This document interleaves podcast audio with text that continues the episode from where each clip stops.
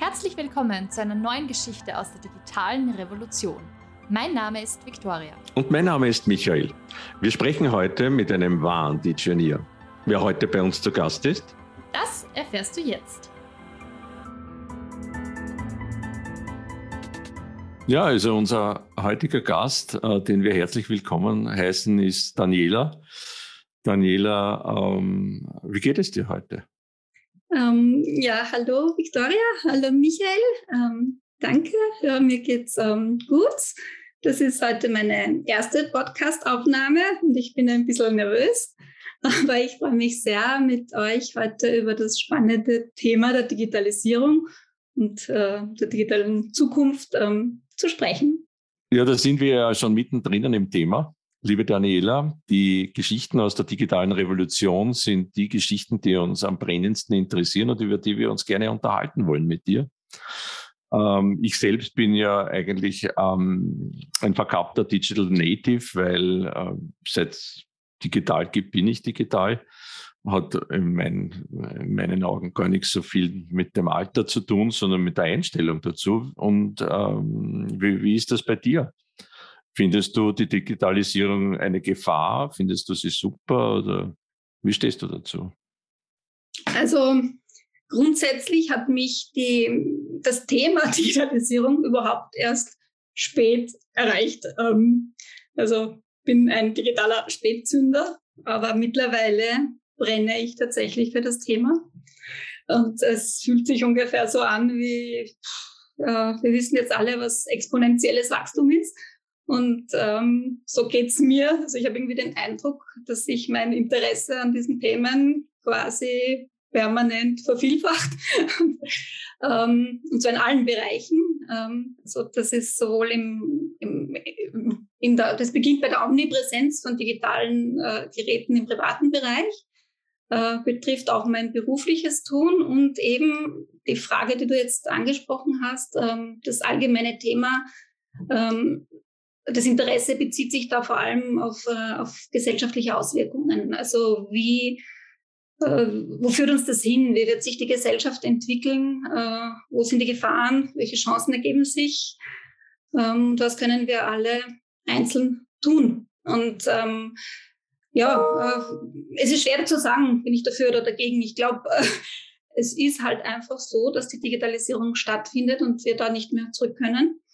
Und ähm, es braucht einen ver verantwortungsvollen Zugang. Und, und, und ich glaube, da liegt der Schlüssel zum Thema in einer Bewusstseinsbildung. Und ähm, also äh, ja, also das fängt schon einmal im privaten Bereich an. Also ich habe einen sehr technikaffinen Mann und äh, einen sehr interessierten Sohn.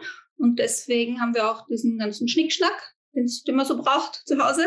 Also die Spione, die Spione äh, Siri, Alexa, Google wohnen Unterhalten sich die auch Und, bei ähm, dir untereinander oder ist das nur bei mir so? Dass die Siri sich mit Alexa unterhalten. Hätte ich jetzt noch nicht beobachtet, aber sie steuern. Gleichen Uhrzeit auch. Weiß ich nicht, aber sie steuern meine Heizung und sie, sie steuern das Licht und die elektronische Unterhaltung und ähm, aber das, der Punkt ist halt, also was ich zum Beispiel überhaupt nicht brauche, ist ein Schlaftracking oder ein, ein, ein Fitness-Tracking oder solche Dinge. Das ist äh, ja komisch. ähm, aber es, es muss halt mir klar sein, dass ich diese Maschinen mit Informationen füttere. Und ich muss auch wissen, dass, ähm, dass ich mich dadurch auch in eine, in eine Bubble begebe, mit allen meinen mit meinen Geräten. Also die geben mir die Infos, die mir gefallen, die ich mag, wo ich mich super fühle. Und die Gefahr ist halt, dass dann so der Eindruck entsteht, das ist jetzt die objektive, äh, allgemeingültig. ähm, ja, also da, und da, da muss man ansetzen. Ich glaube, das braucht, da muss man die Schulen in die Verantwortung nehmen. Ähm, dass ein Bewusstseins Bildung gibt. Man, früher hat man gesagt, äh, schau doch mal über den Tellerrand. Oder schau über das Display hinaus. Schau ja. halt mal in die Bubble des Nachbarns. ja, also vielleicht, weil du das gesagt hast, Internet of Things und ähm, Smart Home. Ähm, ich habe eine Lampe, die, die kann ich ausschalten mit dem Befehl Alexa Licht aus und dann geht das Licht wieder an. Was, was kann ich tun? Also ich bin Ich, ich, bin, ich bin ein bisschen fassungslos, weil es ist jetzt jahrelang eigentlich gut gegangen mit dieser Lampe, dieser Stehlampe nebenbei. Und ähm, wenn wir also dann uns bereit machen und äh, ins Bett gehen wollen, sage ich, äh, Alexa, Licht aus. Es geht das Licht aus und irgendwann geht es wieder an. Das finde ich also ziemlich aufsässig von der Lampe oder von der Alexa. Ich bin mir nicht sicher, wer von beiden da verantwortlich ist. Aber vielleicht äh, gibt vielleicht gibt es eine Hörerin oder einen Hörer, der mir da helfen kann ähm, bei der Lösung meines Problems, weil das brennt ja dann die ganze Nacht über und in der Früh, wenn wir aufstehen, brennt die, die Stehlampe noch immer. Und wann geht es wieder an? Ein paar Minuten später oder irgendwann mitten das in der Nacht? Das ist sehr unterschiedlich. Da haben wir eigentlich noch kein System erkennen können. Manchmal direkt, nachdem es ausgegangen ist, geht es wieder an. Ähm, manchmal irgendwann in der Nacht, weil da schlafen wir ja. Und wir wissen das dann nur, weil wir in der Früh hm, wieder ins Wohnzimmer gehen und da brennt schon. Mhm. Du könntest versuchen, Technik mit Technik zu bekämpfen und einfach mal schauen, ob man vielleicht vielleicht das Zoom-Meeting mal laufen lassen oder was in der Nacht und dann mal schauen, wann geht es an und was passiert davor. Ja, über eine, eine Tabelle anlegen. Genau, ein Datensatz. Ja, also so, also wenn es funktioniert, es ist schon auch cool. Also ich denke jetzt, wenn wir zum Beispiel mit dem Auto wegfahren und dann kommen wir drauf, ja, ist das, wir haben vergessen, die Heizung runterzudrehen und dann kann man da Uhr anschaffen, du kühl mal die Wohnung runter und in der Zwischenzeit putzt der Roboter den Boden. Ja, hat was. ja, weil du jetzt gerade sagst, Roboter, da war ja eh jetzt gestern die Geschichte überall in Zeitungen und Nachrichten und so weiter von einem Staubsaugerroboter, der sich aus dem Staub gemacht hat. Wo ich ja fand, das war da war ein guter Text am Werk für diese Headline. Aber ja, also die Technologie ist ja nicht immer genauso ganz so konform, wie man sich das vielleicht wünschen würde, weil eigentlich soll es ja als Unterstützung da sein und wenn es dann sowas mit dem Licht oder der Roboter, der einfach auf Urlaub geht, ähm, ist das nicht auch gefährlich? Also wenn sich der Roboter jetzt da einfach widersetzt, wie kommt das? widersetzt ist gut. Der verteilt Staub, statt dass er Staub ist. Also das wäre das wär wirklich tragisch. Hast du einen Staubroboter? Ja, ja, ja. Und hat der auch einen Namen? Also, Nein. Also ihr habt ihm keinen Namen gegeben noch? Nein. also das ist dann aber längst überfällig. Ich finde schon, dass ein Staubsaugroboter einen Namen braucht. Ja, ich glaube auch, ja. ja. Also ich, vielleicht, wenn ich noch einen Aspekt einbringen darf zu diesen Dingen äh, wie Alexa und so. Ähm, ich bin ja manchmal sehr unhöflich zu Alexa. Ich sage einfach, Alexa, Licht aus. Ja? Bin schon müde oder ein bisschen krantig. Und äh, die Alexa macht immer, egal ob ich freundlich oder unfreundlich bin, alles das, was ich äh, sage. Und ich frage mich, wird es unsere äh, und unser Verhältnis zu anderen Menschen auch beeinflussen oder kann man das wirklich so deutlich trennen, dass man sagt, okay, zu Alexa kann ich ruhig unhöflich sein, äh, aber zu meinem Ehepartner halt lieber nicht, weil ähm, ich finde das nicht so gut. Ähm, wie geht es euch damit? Ist das, äh, ist das ein, ein Thema? Seid ihr höflich, Alexa, oder auch ein bisschen brüsk manchmal? Ich bedanke mich schon, aber ich glaube, es bringt nichts. Also. Die Frage ist halt echt, ob, da, ob man von, von Seiten der Sprachsteuerung, also ob, ob nicht sowas auch vielleicht sinnvoll wäre, das einzubauen, weil ich, ich bin auch so wie du, Michael, dass ich halt einfach sage, ja, Licht aus, Licht an oder wie spät ist das, ist meine derzeit aktuelle Frage, nachdem wir KU im Wohnzimmer haben. Und dann antwortet die Alexa immer, es ist 11.45 Uhr, habe einen schönen Nachmittag oder irgend sowas in die Richtung. Also die sagt dann immer irgendwas noch dazu. Und ich sage dann immer, danke. äh, auch wenn sie es nicht hört und wahrscheinlich total sinnlos ist, aber ich finde, es, also es ist ein interessanter Punkt, den du da bringst, wie es, der, wie es die Kommunikation zwischenmenschlich verändert, wenn man das quasi gewöhnt wird, dass man nur in Befehlen mit der Technologie spricht, weil man gewöhnt sich ja schon irgendwie dran.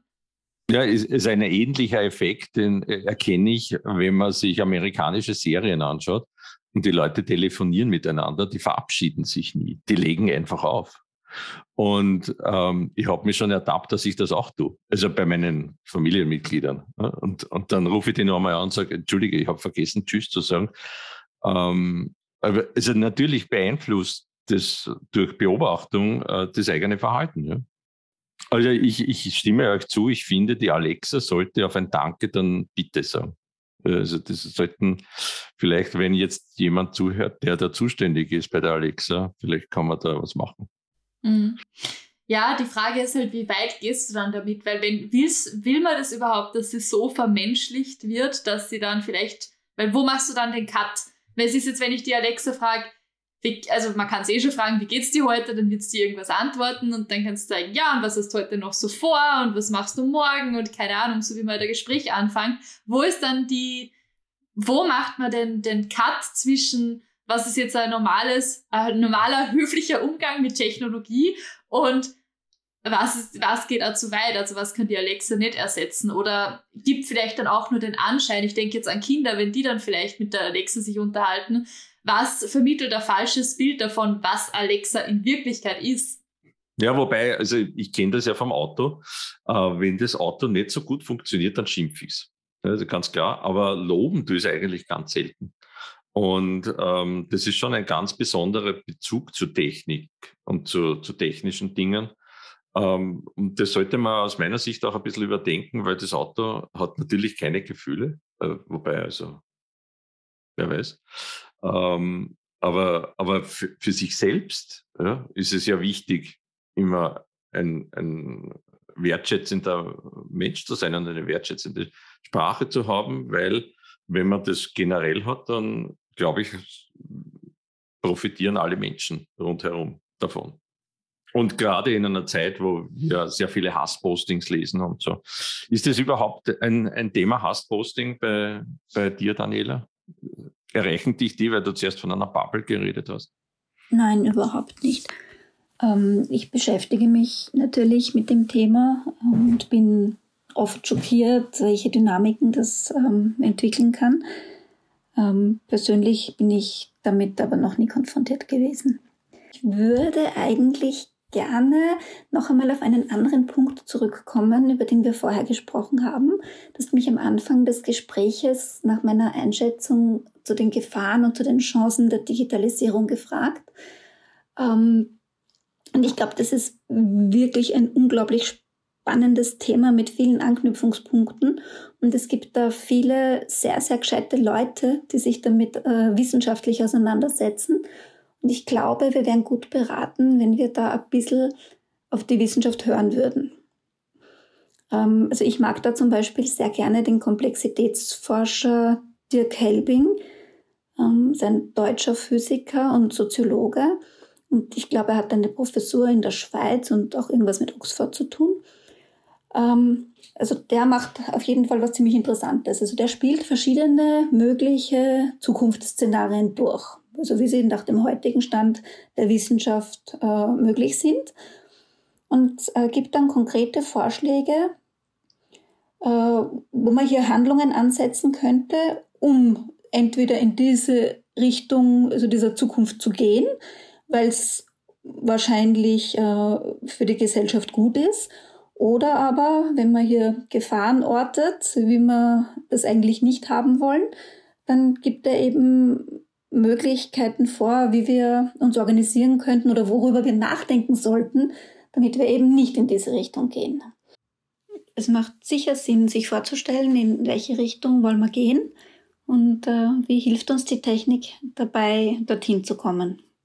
Als konkretes Beispiel meint der Helbing, äh, wir könnten so eine Art ähm, Städteolympiaden veranstalten, wo verschiedene äh, Städte in einen freundschaftlichen Wettbewerb miteinander treten, wo es eben darum geht, möglichst nachhaltig zu sein, möglichst sozial zu sein, möglichst demokratisch zu sein äh, und, und ähnliche Dinge. Und am Ende schaut man dann, wer hat denn diesen Wettbewerb gewonnen. Und dann schauen wir, wer hatte noch gute Ideen, die vielleicht nicht ganz so gut waren in allen Bereichen, aber in anderen Bereichen dann doch. Und, und dann vermischt man diese Ergebnisse zusammen. Also die beste Lösung mit einer weniger guten Lösung, aber auch einer guten Lösung zusammen ergibt auf jeden Fall eine noch bessere Lösung. Und das Wichtige dabei ist, dass bei der, äh, bei der Lösungsfindung alle mitmachen. Also die Zivilbevölkerung und die Politiker und die Wirtschaft und die künstliche Intelligenz und die Technik. Das wäre doch cool, oder? Ja, das klingt äh, total spannend und eine, eine Städte-Olympiade, die ich ursuper cool finden. Ähm, eine, nämlich die, die man auch nachvollziehen kann. Ja, also wenn man heute liest, dass Wien eine der lebenswertesten Städte der Welt ist, dann ist das offenbar irgendein Ranking, aber da gab es ja keine, keine bewusste Teilnahme an diesem Ranking, sondern das hat halt jemand als, als würdig empfunden, Wien ganz oben hinzustellen. Ähm, nach Kriterien, die, die, die willkürlich da offenbar auch ausgewählt werden von ich weiß gar nicht, Forbes macht das, oder? Die Forbes-Liste. Ja, weiß man nicht. Ja, wie auch immer. Großartige Idee. Ähm, ich glaube nämlich auch sehr stark daran, dass die Digitalisierung äh, viele unserer Probleme lösen könnte und potenziell teilweise auch schon löst. Also ich glaube auch, dass die, die, ähm, die Klimakatastrophe unausweichlich auf uns zukommt und äh, wenn etwas helfen kann, dann wahrscheinlich, äh, dass wir Menschen zusammenhalten und die allerbesten Werkzeuge nutzen, die uns zur Verfügung stellen. Und da ist wahrscheinlich der Algorithmus auch ein ganz ein tolles Werkzeug. Auf jeden Fall, das sehe ich auch so. Also im Moment ist es ja so, dass wir für die Digitalisierung und für den technischen Fortschritt das Problem der Klimakrise mit Sicherheit massiv verstärken durch den Ressourcenabbau oder oder durch den enormen Energiebedarf. Also wir brauchen einfach unglaublich viel Strom für diese ganzen Rechner. Ähm, das führt dann zu solchen Dingen, wie ganz aktuell uns die EU erklärt, wir brauchen Atomenergie als nachhaltige, als nachhaltigen Stromlieferanten. Ja, im Endeffekt wird es aber sicher so sein, äh, dass wir ohne technischen Fortschritt und ohne die künstliche Intelligenz ganz sicher nicht aus dem Problem rauskommen. Also das werden wir brauchen, um entgegenzusteuern, das sehe ich genauso. Ja, ich, ich glaube auch, dass es eigentlich Teil der Lösung ist, aber auch Teil des Problems, so wie du es jetzt eh ganz gut zusammengefasst hast vorhin, weil natürlich je mehr Elektronik produziert wird, umso mehr Verbrauch hat man auch und umso mehr wird auch wieder weggeworfen und kann nicht wirklich äh, recycelt werden. Auf der anderen Seite wirst du aber eine technische Lösung brauchen, weil anders, also ich, ich weiß nicht, wie es euch geht, ich sehe momentan nicht wirklich einen anderen Weg mehr raus aus dem Thema. Und ich glaube aber schon, dass es wäre super, wenn es sowas geben würde, aber ich glaube, dass sich der Mensch momentan nur zu sehr quer stellt, der, der Lösung zu sehr in den Weg stellt, sei es jetzt auf, auf persönlicher Ebene als auch auf wirklich internationaler Ebene, dass man sich eben noch zu sehr wehrt, Daten zu teilen, dass man zusammenzuarbeiten und so weiter und dass das uns eigentlich hauptsächlich hindert daran. Also ich bin in gewisser Weise schon für Datenschutz, aber auch für, für die Idee der offenen Daten. Aber es muss halt ähm, Demokratisierung der Daten geben. Also ich würde gerne selber bestimmen, welche Daten gebe ich frei ähm, und, ähm, und ich möchte informiert sein, was abgezogen wird. Also das ist, also ganz bin ich nicht gegen Datenschutz, weil ich eben Sorge habe, dass das ähm, auch missbräuchlich äh, verwendet werden kann und, ähm, und das muss halt freiwillig sein. Also ich muss auf jeden Fall selbst entscheiden können, was mit meinen Daten geschieht. Das ist ein tolles Thema, äh, Victoria, entschuldige, Daniela, äh, ein tolles Thema. Also ich glaube, Datenschutz äh, ist auf der einen Seite eine, eine wichtige Sache, auf der anderen Seite ähm, verzögert seine eine Entwicklung. Äh, aus meiner Sicht, gerade im Gesundheitsbereich aktuell, ist das äh, ein sehr zweischneidiges Schwert. Es wäre mal total interessant, eigentlich jemanden im Podcast zu haben, der äh, Datenschutzbefürworter ist, weil ich würde da super gern drüber diskutieren, auch mal wirklich beide Seiten zu sehen, weil wir befinden uns jetzt wieder in unserer Bubble. Und das ist ja auch mit das Problem, dass natürlich, wenn wir jetzt miteinander reden, sind wir da vielleicht d'accord, aber das ist ja nicht die Realität. Aber auf alle Fälle. Also natürlich, ich bin äh, felsenfester Überzeugung, dass Zwang äh, äh, als Druck nur Gegendruck erzeugt und eine vernünftige Argumentation möglicherweise äh, viele Menschen ohnehin erreicht. Und, und alle ähm, zu erreichen ist sowieso etwas, was man wahrscheinlich selten erreicht. Ja, es war wirklich äh, eine sehr spannende Plauderei. Jetzt kommen wir ein bisschen so ins Grübeln hinein in diese Phase, die können wir aber dann auch alleine machen, weil die kann man nicht hören, diese Grübelphase. Und ich würde äh, an dieser Stelle mich sehr gerne bedanken bei der Daniela, dass sie bei uns äh, ein Gast war im, im Podcast, übrigens die dritte Folge, die wir hier ja äh, produzieren gerade. Ähm, ich hoffe, ähm, dass unsere Zuhörerinnen und Zuhörer, die es geschafft haben, bis in diese Folge hier, ähm, auch so viel Freude hatten äh, beim Zuhören wie wir beim Plaudern. Und, und freue mich schon auf die nächste Folge mit äh, dir, Victoria. Und äh, noch einmal herzlichen Dank für die Teilnahme, Daniela. Vielleicht treffen wir uns zu einem späteren Zeitpunkt wieder in unserem Podcast für äh, mit Geschichten aus der digitalen Revolution. Herzlichen Dank für die Einladung. Hat mir Spaß gemacht. Cool. Also auf jeden Fall ein super Thema und da gibt es noch ganz, ganz, ganz viele Dinge, mit denen man sich beschäftigen kann. Und ich glaube, jeder sollte sich auch ein bisschen damit beschäftigen und sich in seiner Wohlfühlbubble nicht, nicht verziehen. Danke. Baba. Danke, Victoria. Wow, also meine Festplatte ist voll. Was für eine Folge. Wie hat dir diese Folge gefallen? Wir sind gespannt auf dein Feedback. Du feierst die Digitalisierung genauso wie wir?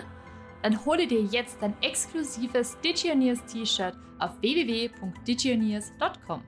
Wir würden uns freuen, wenn du auch nächste Woche wieder mit dabei bist. Das war's für heute. Bis zum nächsten Mal und gib Acht auf dich. Baba.